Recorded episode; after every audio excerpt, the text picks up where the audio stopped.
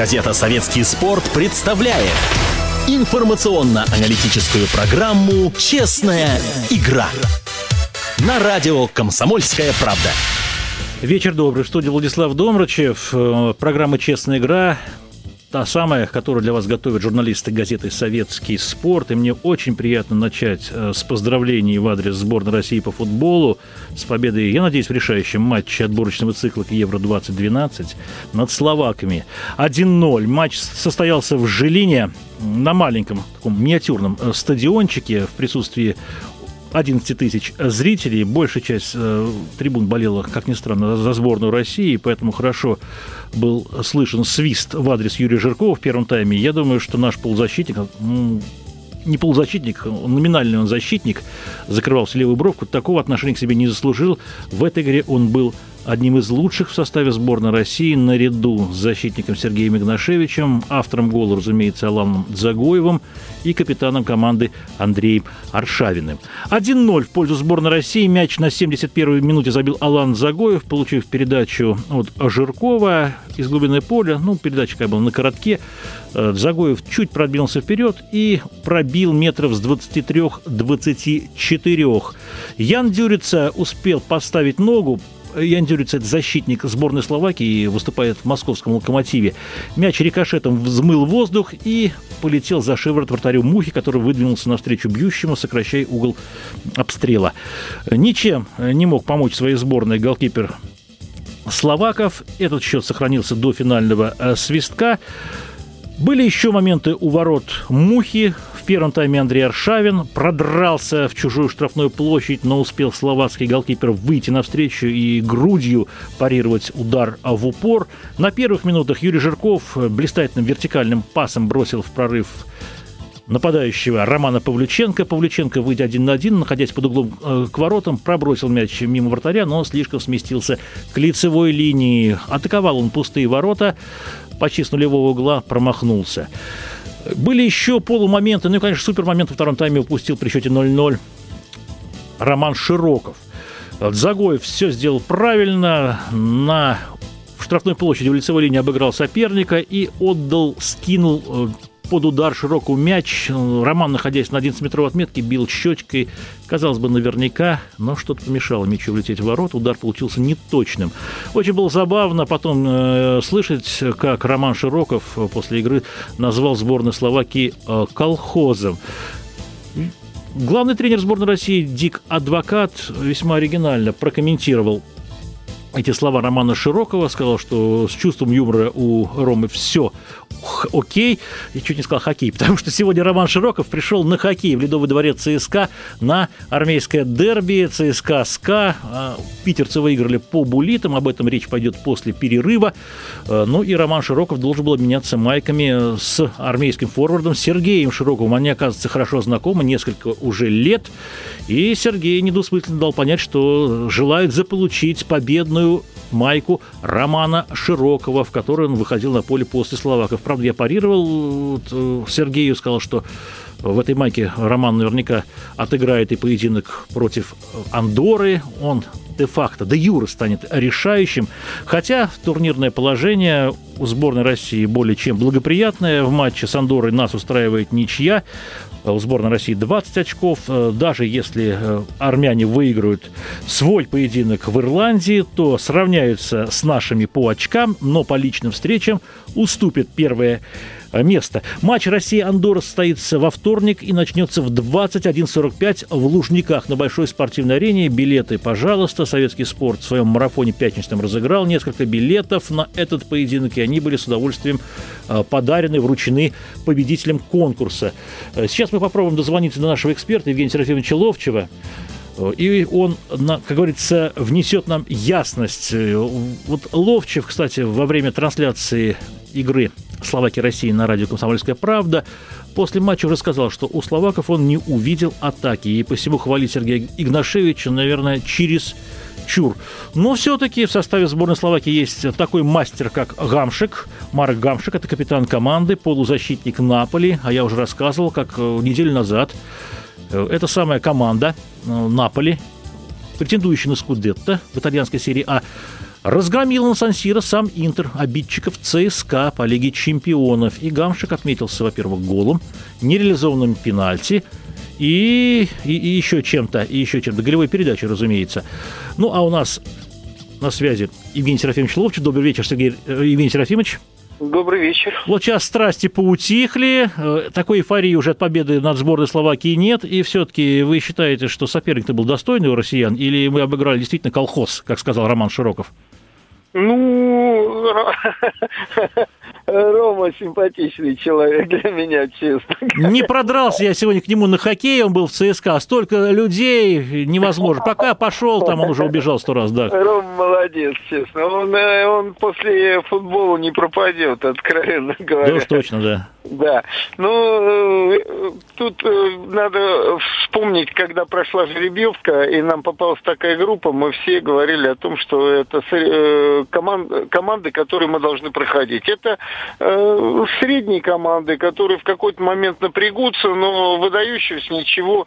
Вы знаете, все э, классные команды, они есть классные команды. Например, в этом отборе Голландия, Германия и Испания выиграли все свои 9 матчей. Вот. И с, хорошим, э, с хорошими разрывами. Ну вот голландцы, правда, в последнем туре с, э, с Молдавией, да, 1-0 всего выиграли, но у них там еще 35 mm-hmm. ничей забито. Э, зашкаливает, короче говоря. Вот. А это средние команды. И мы среди этих средних, наверное, получше, чем кто-либо другой. Там на, на, на какую-то выходим э, ступенечку. Только и всего. И, э, но, э, знаете, мне все это напомнило помнил где-то пятилетней, шестилетней давности, когда мы также играли в Словакии, э, Семин руководил сборной. Та победа была нужна, да, в матч, да. А? Там нужна была победа, кровь из носа. А вот все наоборот было, понимаете, все наоборот. Нам нужна была победа и забивать голы, мы не забили. И прошли Словакии тогда, Чентофальский стоял у них в воротах, Виток да. там выделялся. Вот. А здесь, наоборот, им надо было забивать. И ничего особенного совершенно в этой команде не оказалось. Вот. Но, с другой стороны, мы тоже сегодня не такие, что можем порвать всех и вся, поэтому мы вымучили эту победу, важную победу. А, сейчас, когда а, за три или за неделю, или за три дня до игры собираются команды, очень трудно что-либо подготовить. А вот когда поедем на, теперь на чемпионат, а поехать мы поедем, и на иначе не самоубийцы же ребята. Ну да, да, да. Они и так мазохисты. Э, первый матч проиграли Словакии, потом мучились долгое время. А теперь э, не самоубийцы, чтобы еще команде Андори что-то отдать. Поэтому однозначно там будет месяц подготовки. Более того, знаете, что мне самое главное подкупает? Так, ага. Этой истории. Что в следующем году у всех э, наших сборников, э, ну, во всяком случае, которые в России будут играть, проходных матчей не будет. Они будут в этой восьмерке выяснять в каждом туре от ножа все. Да, будет. да, да, да, да. Понятно. И они, они будут в порядке. Понятно. А нет опасений, что кто-то может получить травму или от травм никто не ну, застрахован? Конечно, это жизнь, никуда от этого не денешься. Сейчас будет перерыв, подлечиться в конце концов зимой. Всегда так было. Евгений Серафимович, вы не верите, что с Андорой может случиться осечка роковая? Не верю. В это верят только, знаете, первый матч в Андоре, помните, мы выиграли? Ну да, да. Волну, Яблоками волной, кидались, да, болельщики. Э, разрушили огород одному там человеку да. какому-то. Вот. Э, болельщики наши. А после игры вышел Фурсенко. Ну, я понимаю Фурсенко, он никогда не играл в футбол, и он начинает нагнетать обстановку, какой он хороший руководитель, какая у, при нем сборная, что Андору обыграл. Он говорит, у Андора такая хорошая туда-сюда. Но после этого уходит Коля Писарев. Вот тут я понять не могу. Чем честнее мы будем, чем правдивее будем, тем лучше для футболистов. Если мы будем говорить, ребята, как нам говорили тренеры, приходя в раздевалку после бездарной игры, говорили, э, спасибо за победу, но так играть нельзя. И мы понимали, что мы играли плохо. К нам мог подойти любой человек после игры там э, в метро где-нибудь, в электричке, я вот жил за городом, э, в Алабушево ездил угу. после игры, и высказывали все, что они думают про нас, например. И чем честнее мы будем, вот вышел Коля Писарев и говорит, Ну, Андора еще покажет. Она тут многие еще потеряют очки. И кто потерял? Андора сегодня, но 9 игр проиграны с общим результатом 1-19. Понятно. Вот и вся история. Евгений Серафимович, как вы считаете, есть кем усилить сборную к европейскому чемпионату, коли уж мы уверены в том, что мы окажемся на Украине? Тут, тут вопрос Польша. такой. Э, э, я уверен, что Дик Адвокат, он совершенно другой, в отличие, по, по всей работе футбольной, в отличие от Буса Хидинга. А нам э, сравнивать их придется очень долго, пока они будут вот где-то маячить рядом. Потому что, смотрите, что делал э, Гус Хидинг. Он пришел, были великие. Титов, э, Смертин, Лоськов, э, Овчинников. Он посмотрел, что все, эти ребята уже при всех тренерах были и в последнее время ничего не выигрывали. Значит, у меня есть время. Помните такого футболиста Будянский? Даже да, Будянского. Да, да. Даже Будянского проверил. И потом остановился на молодых ребятах и начали проигрывать. 1-4, по-моему, голландцам, да, потом да, да. румынам проиграли, еще кому-то. И потихоньку работали, работали, работали. Стало что-то уже проклевываться. А потом, конечно, была вот эта конкретная подготовка к чемпионату Европы в Австрии. Там э, была подготовка, когда э, однажды вышел Павличенко, сказал, я 4 килограмма потерял, и, говорит, э, таких тяжелых тренировок я не видел, предположим. Mm-hmm. Вот. И что сейчас происходит? Пришел совершенно... Да, и сколько молодых ребят. Он понял, что надо молодых взять и вот из них что-то делать. А, пришел другой человек. Он пришел, и он, кстати, приходит не первый раз на место Хидинга. Он приходил, по-моему, в этом, в Корее, что ну, где-то он уже был. И он пользуется тем, что уже вот есть. Наработано, понятно. Такое тоже, такое тоже существует существует и может не иметь места. Вот. Но что дальше за этим? Вот вы говорите, есть ли игроки? Но ведь э, мы тогда тоже не верили, что Торбинский может сборной или там Будянский сыграть сборной, да? А потихонечку-потихонечку они стали как сборные и стали заметными вот все эти ребята. Вот. Сегодня туда практически никого не пускают. Но ведь до смешного доходит э, с, с Самедовым. Все видим, но парень стремится, рвется, не, не едет играть за Азербайджан, играет хорошо за свой клуб. И вообще даже взгляда в его сторону нет. Ну вот случилось тут, вот вызвали его, да, и все мы начинаем додумывать, что же будет. А, и то, что происходит, на самом деле подтверждает все наши догадки, что его просто заиграли, чтобы он за Азербайджан не мог играть. Ну, понятно, понятно теперь уже вызвали, и дай-то бог, что ему дадут поиграть э, с... Э, Андорой. С Андорой. Но да, с ним бог. Дюдюнов заключили даже контракт, заключил контракт Российский футбольный союз. Стало быть, они твердые игроки сборной, что называется, сели на стипендию. Ну, слава богу, слава богу. А Дедюна стоит, вот может, это попробовать? хорошо сели на, ступ... на стипендию. Ну, а как же, это раньше сборником... Вам платили стипендию игрока сборной, Венчер Конечно. Я всегда получал больше, чем игроки «Спартака». Вот они сначала получали 180 рублей, а я получал 250 как сборник. Но это же еще э, выходило потом на премиальные. Мы получали по 25% от оклада. Естественно, 250 это больше, чем 25%. Э, ну, как бы везде у меня больше было. А потом 300 как сборник получал. Понятно. 300 это плюс э, еще оклад в клубе или всего нет, 300? Нет, 300 мне в клубе платили как сборнику ага. ставка. Понятно. А, а команде получали 180. Понятно. А сколько победа стоила в команде? Команде? Во, во что оценивалась победа? А нет, а я вам и говорю, это 25% от оклада. Каждая победа или всего Каждая за месяц? победа. А mm. раньше, вот э, почему говорят, э, никто не зависит от зрителей. Вот когда я только начинал, да, э, тогда даже чуть-чуть до меня, тогда просто было. Вот сбор со зрителя. 55% выигравшей команде, 45% проигравшей команде. Угу. И, и 10% из этих 55 шли на премиальные. И все зависело от того, сколько зрителей будет. Потом О.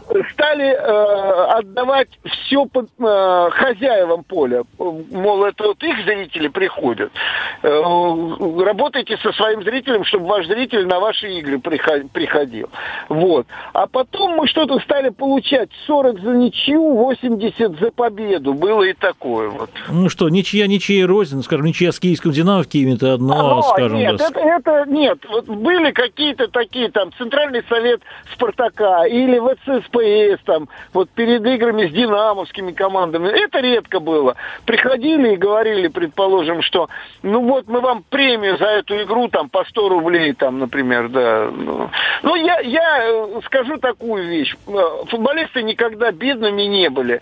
И я вот молодой человек, сначала у меня не было семьи, потом семья. Я получал ну, сравнительно, опять же, не миллионы эти сравнительно с, с людьми, если рублей 80 была нормальная зарплата в стране, да, то я получал где-нибудь около 500 в месяц. Ну, как профессор прямо, Евгений Серафимович. Ну, да. да ну, да. не, а профессора раз, разве получали-то? Нет, они были устроены так. У профессора был оклад 450 рублей, плюс он по науке получал, как старший научный сотрудник, ну, еще... Я этого не знал. Ну, вот так, примерно, да. Я вам скажу такую вещь. А в «Динамо», в ЦСКА ребята, кроме ставки 180, еще получали за звание там. Понятно, за э, звездочки. Им званий больше давали, они получали такие же, как сборники. Евгений Серафимович, я уж э, немножко отошел от темы сборной. А когда вас приглашали в Киевское «Динамо», что вам сулили, интересно? Тут вот какая вещь. Э, это произошло, когда мы летели в Швейцарию на игру. Угу. И мы летели, мы готовились к этому матчу со сборной Швейцарии в 75 год. Мы готовились в Кончезаспа, и мы летели чартером. Я впервые как бы чартером летел. Ага. Вот.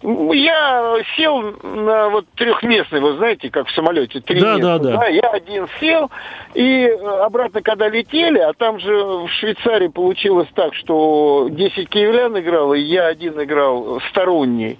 И как раз я отдал пас Володе Мунтяну, он забил гол 1-0, и я вижу так, краем глаза, что Лобановский с Базилевичем о чем-то разговаривает, и, и Базилевич На вас смотрит, мою, да, мою сторону, подходит и говорит, вот мы хотим пригласить, я ему начинаю говорить о том, что ну как, я, я это, с семьей должен посоветоваться. Ну, знаете, как бы не сказать до свидания там нельзя, а как бы... Как Такой бы мягкий отказ, вот. да, мягко, да, мягко, да. да. да. Вот. Мне говорят, ну что во времена уже, когда все решает мужчина, там то сюда, я говорю, не, ну меня не поймут спартаковские болельщики. Вот не, не придумываю, я говорю, какие спартаковские болельщики? Мы валюты платим за игры. Понятно. Вот, это его фраза. Евгений Серафимович, большое вам спасибо, вам здоровья. Напомню, с нами был Евгений Серафимович Ловчев, заслуженный мастер спорта, заслуженный тренер России, лучший футболист страны, да, всего СССР 1972 года, олимпийского сезона, между прочим. И в том сезоне сборная СССР играла в финале Европейского чемпионата. Правда, уступила западным немцам 0 3. У нас совсем мало времени до перерыва. Еще раз поздравляю сборную России с победой над словаками, но во вторник надо сыграть достойно с Андорой, тем более люди придут. Матч поздний в 21.45. Связано это с тем, что все игры последнего игрового дня отборочного цикла начинаются одновременно. Встретимся через 7 минут. Газета «Советский спорт» представляет информационно-аналитическую программу «Честная игра» на радио «Комсомольская правда». Продолжаем программу «Честная игра». Второй темой сегодняшней передачи заявлена хоккейная. Осенние скандалы, от чего в ряде клубов КХЛ возникли трения между тренерами и звездными игроками. Ну, трения, мне кажется, ушли на, на второй план. Случилась первая тренерская отставка. Как утверждают статистики, самая поздняя из первых – в континентальной хоккейной лиге. Из «Металлурга» Магнитогорского был уволен главный тренер Александр Барков. Он большую часть карьеры провел в Финляндии, там работал с юниорскими командами. Э, сын Баркова играет за юниорскую сборную Финляндии. Э, это хоккеист до 18 лет, готовится к чемпионату мира. Вот Александр Барков, в общем-то, очень удачно начал работу в «Магнитке». На предсезонке не могли нарадоваться на игру «Металлурга». уверенные победы на предсезонном турнире Кубок э, Рамазана. Блистательное первое звено было создано. Кагородов в центре, слева Мазякин, справа Глазачев. Но начался чемпионат, и команда так постепенно стала проигрывать. Четыре поражения подряд, и последнее от трактора 1-5 подвигло руководство «Металлурга». Э, к отставке, к увольнению тренера его место занял Федор Конорейкин, который приводил «Металлург» к победе в 2007 году. Тогда еще не было континентальной хоккейной лиги. Так вот, Конорейкин возглавил «Металлург» вместо уволенного Дэйва Кинга в сентябре 2007 года, ну и э, затем довел команду до чемпионства. Правда, в следующем сезоне был уволен перед Новым годом, э, когда его «Металлург» шел на третьем месте, в общем-то, в турнирной таблице, на общем третьем месте. Как мне рассказали, Федор Конорейкин лично позвонил Виктору Рашникову, владельцу «Магнитки», и сказал, что знает, как выправить ситуацию. Уже вчера он прилетел в Магнитогорск и подписал контракт. Владимир Семенов будет одним из его помощников, известный специалист. Он возглавлял «Динамо», потом работал ассистентом а, в ЦСКА, в других клубах. Сибирь возглавлял, да, ну, славится тем, что может ставить тренировочный процесс и находит, э, умеет находить контакт с игроками. Но в «Магнитке» много звезд, разношерстных. И, конечно, всех очень сложно в одну упряжку упрячь. Масло масляное получается. Сергей Налич Гимаев у нас на связи. Добрый вечер, Сергей Налич. Добрый вечер. Сергей Анатольевич, заслуженный тренер России, заслуженный мастер спорта, известный эксперт, телекомментатор. Сегодня он вел репортаж о матче между ЦСКА и СКА. Сергей Анатольевич, все-таки о Канарейкине, как вы думаете, знает формулу успеха Федор Леонидович? Формула успеха магнитки? Ну, наверное, ситуация, конечно, совершенно другая. И и не, не просто будет, и абсолютно не просто будет выиграть в этом году Магнитогорску, но команда очень хорошая. Понятно. Э, ну, сейчас речь не идет о выигрыше. Дело в том, что «Магнитка» оказалась за чертой плей-офф, что самое интересное, за восьмеркой сильнейших Восточной конференции. Надо хотя бы наладить игру и победы, чтобы пошли. Ну, состав там такой, что выигрывать они будут, что они в плей-офф попадут без сомнения с достаточно высокого места. Тут вопросов нет, но, насколько я знаю, задачи руководителей клуба, их попадание в плей-офф совершенно не устраивает. Им нужна победа в Кубке Гагарин. Ну, Коля Хейкеля, предшественник, э, предшественник Баркова был уволен за то, что не сумел в финале конференции одолеть будущего чемпиона Салават Юлаев, то можно лишь только догадываться о задаче, которая стоит перед «Магниткой». Я думаю, что э, даже догадываться не надо, они и так понятны. Э, что касается Канарейкина, то все-таки у него был простой после увольнения из Атланта, а уволен Канарейкин был, э, я помню, матч, вот разгромное поражение, по-моему, 0-6 от Салавата Юлаева, да? Я помню момент, да. Ну, было, была ситуация, но она там, это не от матча зависела, там уже к этому слупу немножко команда играла ну, не так уверенно, как хотелось. Ну, Понятно. Это просто, ну, повод был. У Канарейкина много знакомых лиц в «Магнитке». Это и Сергей Мазякин, один из лидеров атаки. Почему-то он прекратил забивать и отдавать в последних матчах. Что случилось с Мазякиным? Ну, тут сложно сказать. В принципе, я однозначно не могу ответить, потому что действительно Мазякин здорово выглядел на предсенке в первых матчах. Потом, ну, все равно, думаю, обстановка в команде была, ну, не совсем здоровая. Неужели, Барков, неужели у Баркова, тренера «Демократа», не совсем здоровая обстановка в команде? В чем причины? В чем причина ну, распри? Я не говорю, что там какие-то распри, это я же не сказал, но просто, может быть, просто Баркова не хватило авторитета. Все-таки подбор игроков очень серьезный, и есть люди, которые поработали в, ну, в самых лучших системах, которые есть в мировом хоккее, поэтому не так просто именно тренеру «Демократов» в такой ситуации. Понятно. С Барковым уходят два финских специалиста. Один работал с вратарями, другой по физподготовке. Э, как вы думаете, Конорейкин мог бы призвать Валерия Брагина, главного тренера молодежной сборной? Мне кажется, Брагин так слегка рассчитывал, в общем-то, на приглашение. Я думаю, что нет. Потому что Брагин э, такая сейчас фигура, что он спокойно, если бы захотел, мог бы и главным тренером где-то работать. Просто, э, наверное, у него сейчас планы связаны именно в этом сезоне с молодежной сборной, а дальше посмотрим. Я уверен, что Брагин, если бы очень, очень хотел, нашел бы себе место качестве главного тренера ну, в одной из команд КХ. Сергей Наилевич, э, вторая тренерская ставка где случится, на ваш взгляд? Ну, я вообще не хочу об этом думать. Я желаю всем тренерам хорошей работы. Ну, пока таких предпосылок явных абсолютно нет. Ну, понятно, Витязь сегодня проиграл Рижскому «Динамо» дома в Чехове 1-7. Не помогли чеховцам и их бойцы. Кипу Бреннану был дан достойный отпор с, по-моему, тоже, э, то ли Озалинш, по-моему, Озалинш э, сумел, в общем-то, устро, устро, у, приструнить э, чеховского Тавгая. Мирости вступил в борьбу, там Спрут смешался. И даже после этих драк такой вот разгром учинили рижские динамовцы, которым будет очень сложно попасть в плей-офф. Неудачные стартовали и проводят матч очень неровно. Как вы думаете, что ждет в дальнейшем бойцов Чехова? И что вообще ждет Витязь? Эта команда достаточно сложная, и тут однозначно ответить не можем. Ну, разбор будет, наверное, этого матча, но я не знаю, еще раз, свою точку зрения высказывал, высказываю. А, там максимум нужно два человека, которые биться, и то могли бы хорошо играть в хоккей, остальные иностранцы должны быть хорошие игроки. Там есть талантливая молодежь в Витязе, но, к сожалению, помощи от, вот, от легионеров абсолютно нет. Именно в хоккейном плане это главная проблема. Ну как же? Но ну, в принципе же можно менять. Сегодня Тачицкий играл, допустим, с Бренноном и, по-моему, Мирость, если не память не изменяет. Ну, я это знаю. Ну, все равно тоже неплохо для Тачицкого все равно играть в КХЛ. Молодой парень, и куда его поставить тренер, там он и должен играть, и не должен выбирать, потому что, ну, для него это ну, очень большой опыт. Понятно. Теперь поговорим о СКА. Питерцы совершили выездное турне, побывали в Москве, сыграли на ходынке с «Динамо». Счет 1-2, пусть никого не вводит в заблуждение. У белоголубых было солидное преимущество, если, если бы не новичок, вратарь э, питерских армейцев Илья Ежов, запомните эту фамилию, конечно, попахивал и разгромом. Затем в Чехове был неплохой матч. По словам Ржиги, команда сыграла достойно тактически, выдержала генеральную линию и план на игру. Победа 4-1. Ну и э, сегодня поединок с ЦСКА. Очень много зрителей пришло в Ледовый дворец армейский, ну, почти 5 тысяч. Я думаю, что в скором времени от шлага стоит ждать. Так вот, э, СКА не произвел впечатление фаворита. Вот я с Плющем сидел рядом, э, наблюдал за этой игрой, а вы, Сергей Налич, комментировали. Плющ сказал, что это не игра фаворита, прямо скажем, и очень удивился, почему так бледно выглядит Торресон.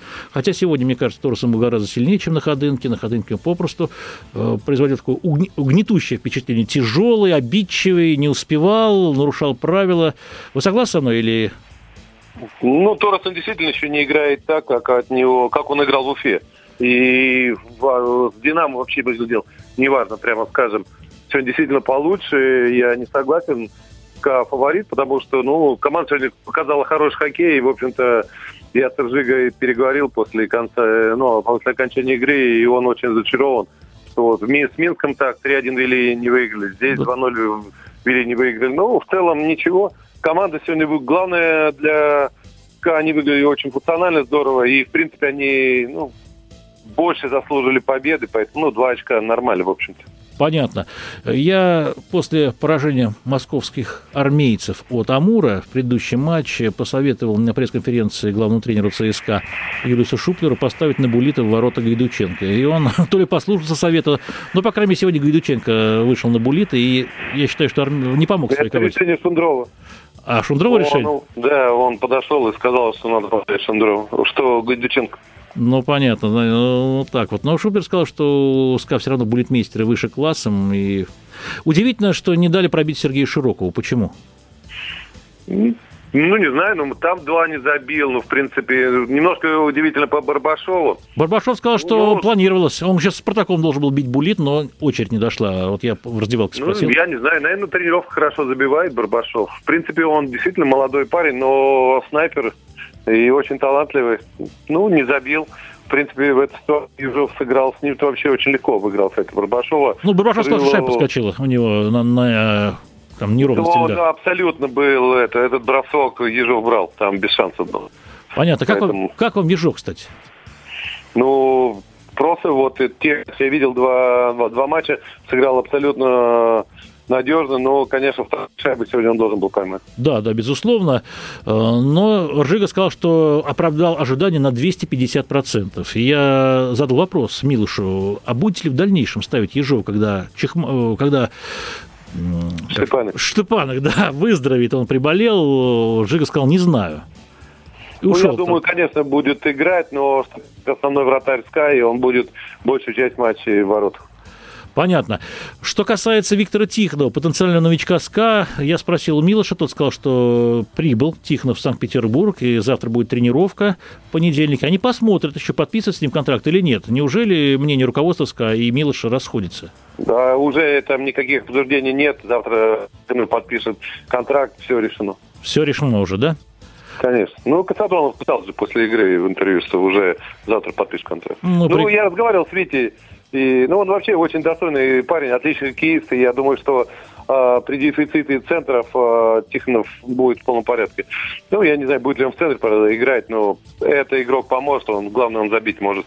А таких игроков, к сожалению, в СКА не так много. Но он забивает, у него прекрасный хлесткий бросок у праворукого Виктора Тихонова. Мы помним по Северстале, он там штамповал голы, едва появившись, да, там приехав из э, Ну, он отличный игрок, и это для СКА хороший приобретение. Хороший, но он все-таки не, не такой же бомбардир, там забивают, наверное, в большинстве выходят другие люди. Ну, вот, я думаю, что он будет играть на всех позициях, в большинстве будет точно играть. У СКА есть все равно проблема с забиванием. Как вы думаете, Тихонов может э, претендовать на место в сборной? Будет ли он кандидатом в сборную России? М-м, как будет играть? Почему нет? Э, что его будет просматривать Белединов, у меня сомнений никаких нет. Но насколько? Просто он сразу начнет здорово играть. Конечно, при дефиците игроков в российскую сборную Тихонов будет рассматриваться однозначно, тем более молодой парень. Понятно. Года. Сергей, э, Алексей Яшин сегодня вышел в первом звене вместе с Ильей Зубовым и Сергеем Широковым. Как вы думаете, Алексей прибавляет? Ну, конечно. А, у него давно не было игровой практики, функционально он не был так хорошо готов. С каждым матчем все лучше играет. И я уверен, что ну, там, в течение месяца он наберет необходимые кондиции и ну, будет тем Яшин, которого мы ждем. Понятно. Не за горами первый этап Евротура, Кубок Карелы в Финляндии, в Хельсинки. Как вы думаете, уже у Беллидинова список-то есть кандидатов? Ну, у него был давно уже он все только там корректируется, кому-то больше плюсиков ставится, кому-то не больше. Но я думаю, что костяк команды на первый этап у него точно есть. Понятно. Будет ли он вызывать проверенных бойцов? Морозова, Зарипова, Зарипова? Не, не, никаких этих, никаких опытных бойцов не будет. На первом этапе будут в основном молодые ребята, ну, и те, кто был под сборной, ну, может, несколько человек, которые все-таки в сборной были. Это будет, э, финский турнир будет как раз проверка, ну, новых игроков, ну, и те, кто был возле возле сборной. Ну, а, сильнейшие игроки, которые ну, лучше будут играть в чемпионате, будут на московском турнире. Понятно. Но в то же время этот турнир финский для Белелединова дебютный в сборной, и надо, в общем-то, показать товар лицом и в грязь, как говорится, лицом. Не, но он же не возьмет каких-то там, извините за выражение, инвалидов. Он же возьмет хороших игроков, которые хорошо играют, и сравнительно молодых, которые с огромными амбициями и желанием будут в сборной играть. Э, там будет нормальная, боеспособная сборная. Вопросов нет, но там не стоит задача выиграть там все три матча. Понятно. А посмотреть, кого-то он будет. Ну, у всех этих игроков все равно будет какой-то опыт или за молодежные сборные игры, или за вторую, или за первую сборную. Это не будут, ну, будет кто-то новый, но абсолютно таких э, игроков. У нас выбор-то небольшой, честно сказать. Поэтому... В том-то и дело, да. Ну, это будут игроки, молодые ребята. Сергей Широков относится к этой когорте, молодые ребята? 25 лет в расцвете приехал, конечно, он рассматривается. Э, я не уверен там на 100%, что он поедет в Финляндию, но то, что он список кандидатов есть, это точно. Понятно. А кто сейчас ярко играет? Вот э, э, голкипер Ван Касутин в «Спартаке», в общем-то, производит такое впечатление очень. Ну и Бирюков здорово играет, и Касутин, что там говорит. Ну, касаться... Он их может посмотреть. Ну, не знаю, ну, и Кузнецов почти наверняка будет. Евгений, да? Вызван, конечно. Угу. Вот. Ну, там, я не знаю, ну, это с Беледино лучше говорить, что я не хочу ему подсказывать. Ну. Да мы не подсказываем, мы просто рассуждаем. Мы, когда с ним разговариваем, просто обсуждаем отдельных игроков, но у него все равно свое мнение есть, и понятно, что у него оно достаточно твердое уже. А голкипер Александр Еременко, скажем, который в «Динамо», в общем-то, хорошо сыграл в Омске, бил Ну, я не думаю, что на данный момент э, он э, такой основной претендент на место сборной, тем более он играл у него в Казани, и тем более Саша там, ну, с какого 80-го года. Да, ну он играл в года, да. Я не думаю, что вот на ближайший турнир его вызовут.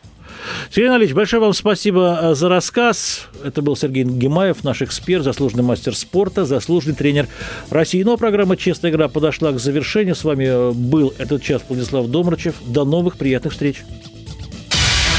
Проект советского спорта на радио «Комсомольская правда». Программа «Честная игра».